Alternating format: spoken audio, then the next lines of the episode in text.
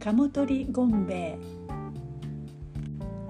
イ。昔々鴨取りゴンベイという鉄砲打ちがおった。鉄砲の腕前はそれはもう下手くそで、鴨にバカにされてばかりおったそうな。そこでゴンベイは考えた。ああ、一度に100羽の鴨を取れねえだかな。そんなら面白いだになと、まあそんなわけで、ある日ゴンベイは古い鉄砲をかき集めて、一度に何発も弾の出る鉄砲を作ったそうな。これでよし、毎日1羽ずつ取るなんて面倒じゃい。一度に100羽取れれば、あとの99日は遊んでいられるぞ。次の日、ゴンベイは鉄砲を担いで裏山の池へと出かけていった。ところがカモは4羽か5羽しかおらなんだ。ちいと少ねえだが、その代わり全部いただくとしよう。ゴンベイは狙いすましてズドン。だけど弾は一発も当たらず、カモはみんな逃げてしもうた。それでもゴンベイはどうしても一度に100羽の鴨を取りたい。そこでない知恵を絞って考えたが、そんだ、冬になったらいい手があるだ。寝て待つとすっか。さて、冬になってある晩のこと、ゴンベイは古い縄を引っ張り出して池へ向かったと、うひゃー、いるわいるわ、カモ100羽。しめしめ、すっかり凍っとるわい。ほれー、目を覚まさんぞ。なんとまあカモたちは眠ったまんま凍っとったんじゃと。ゴンベイは一晩中えっちらおっちら、次から次へと眠っているカモを縛って回った。最後のカモに縄をかけると、なんと99羽。100羽には1羽足りんが、まあええじゃろ、これでも大儲けじゃ。ゴンベイは大喜び。カモを引っ張って意気揚々と帰っていったそうな。ところがところが、朝になって日が出てきた。凍っとったカモたちがお日様の光でだんだん溶け始めてきた。カモたちはどんどんどんどん目を覚ましていったそうな。なんにも知らんゴンベイ。そしてゴンベイが気がついた時には、カモたちは一斉に空へ飛び立った。うわあ、助けてくれ。カモたちは空高く飛んでいった。ゴンベイも仕方なく空を飛んでいったそうな。そのうち腕が疲れてきたゴンベイはついに真っ逆さま。うわあ、助けてくんろ。落ちたところが泡畑じゃった。まあ村の衆がびっくりしたのなんの。なんじゃなこれは。この人、天から降ってきただが、気の毒に目を回しちょる。やっと気がついたゴンベイ、今までのことをみんな話して聞かせたそうな。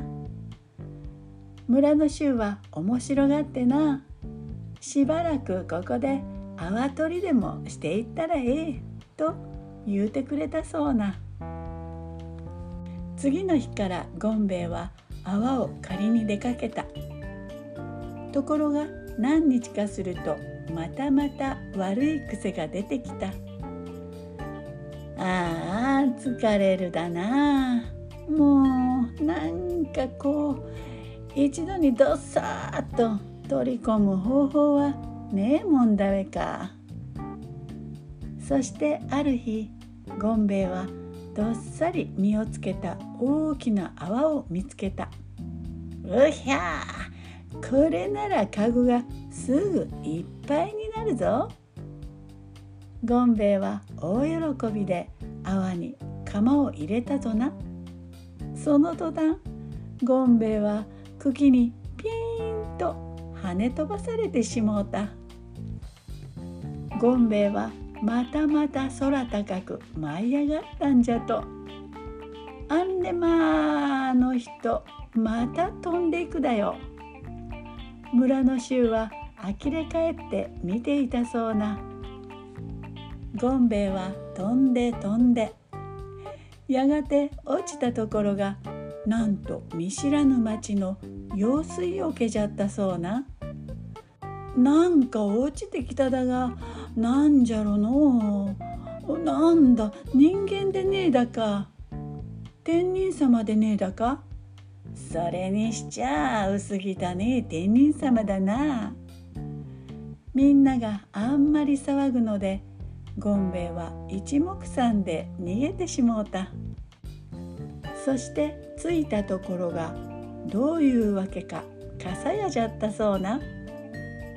傘屋はゴンベイの話を聞いて大層面白がった。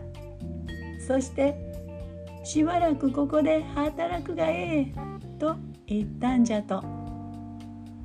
ゴンベイは次の日から傘屋でせっせと働いたそうな。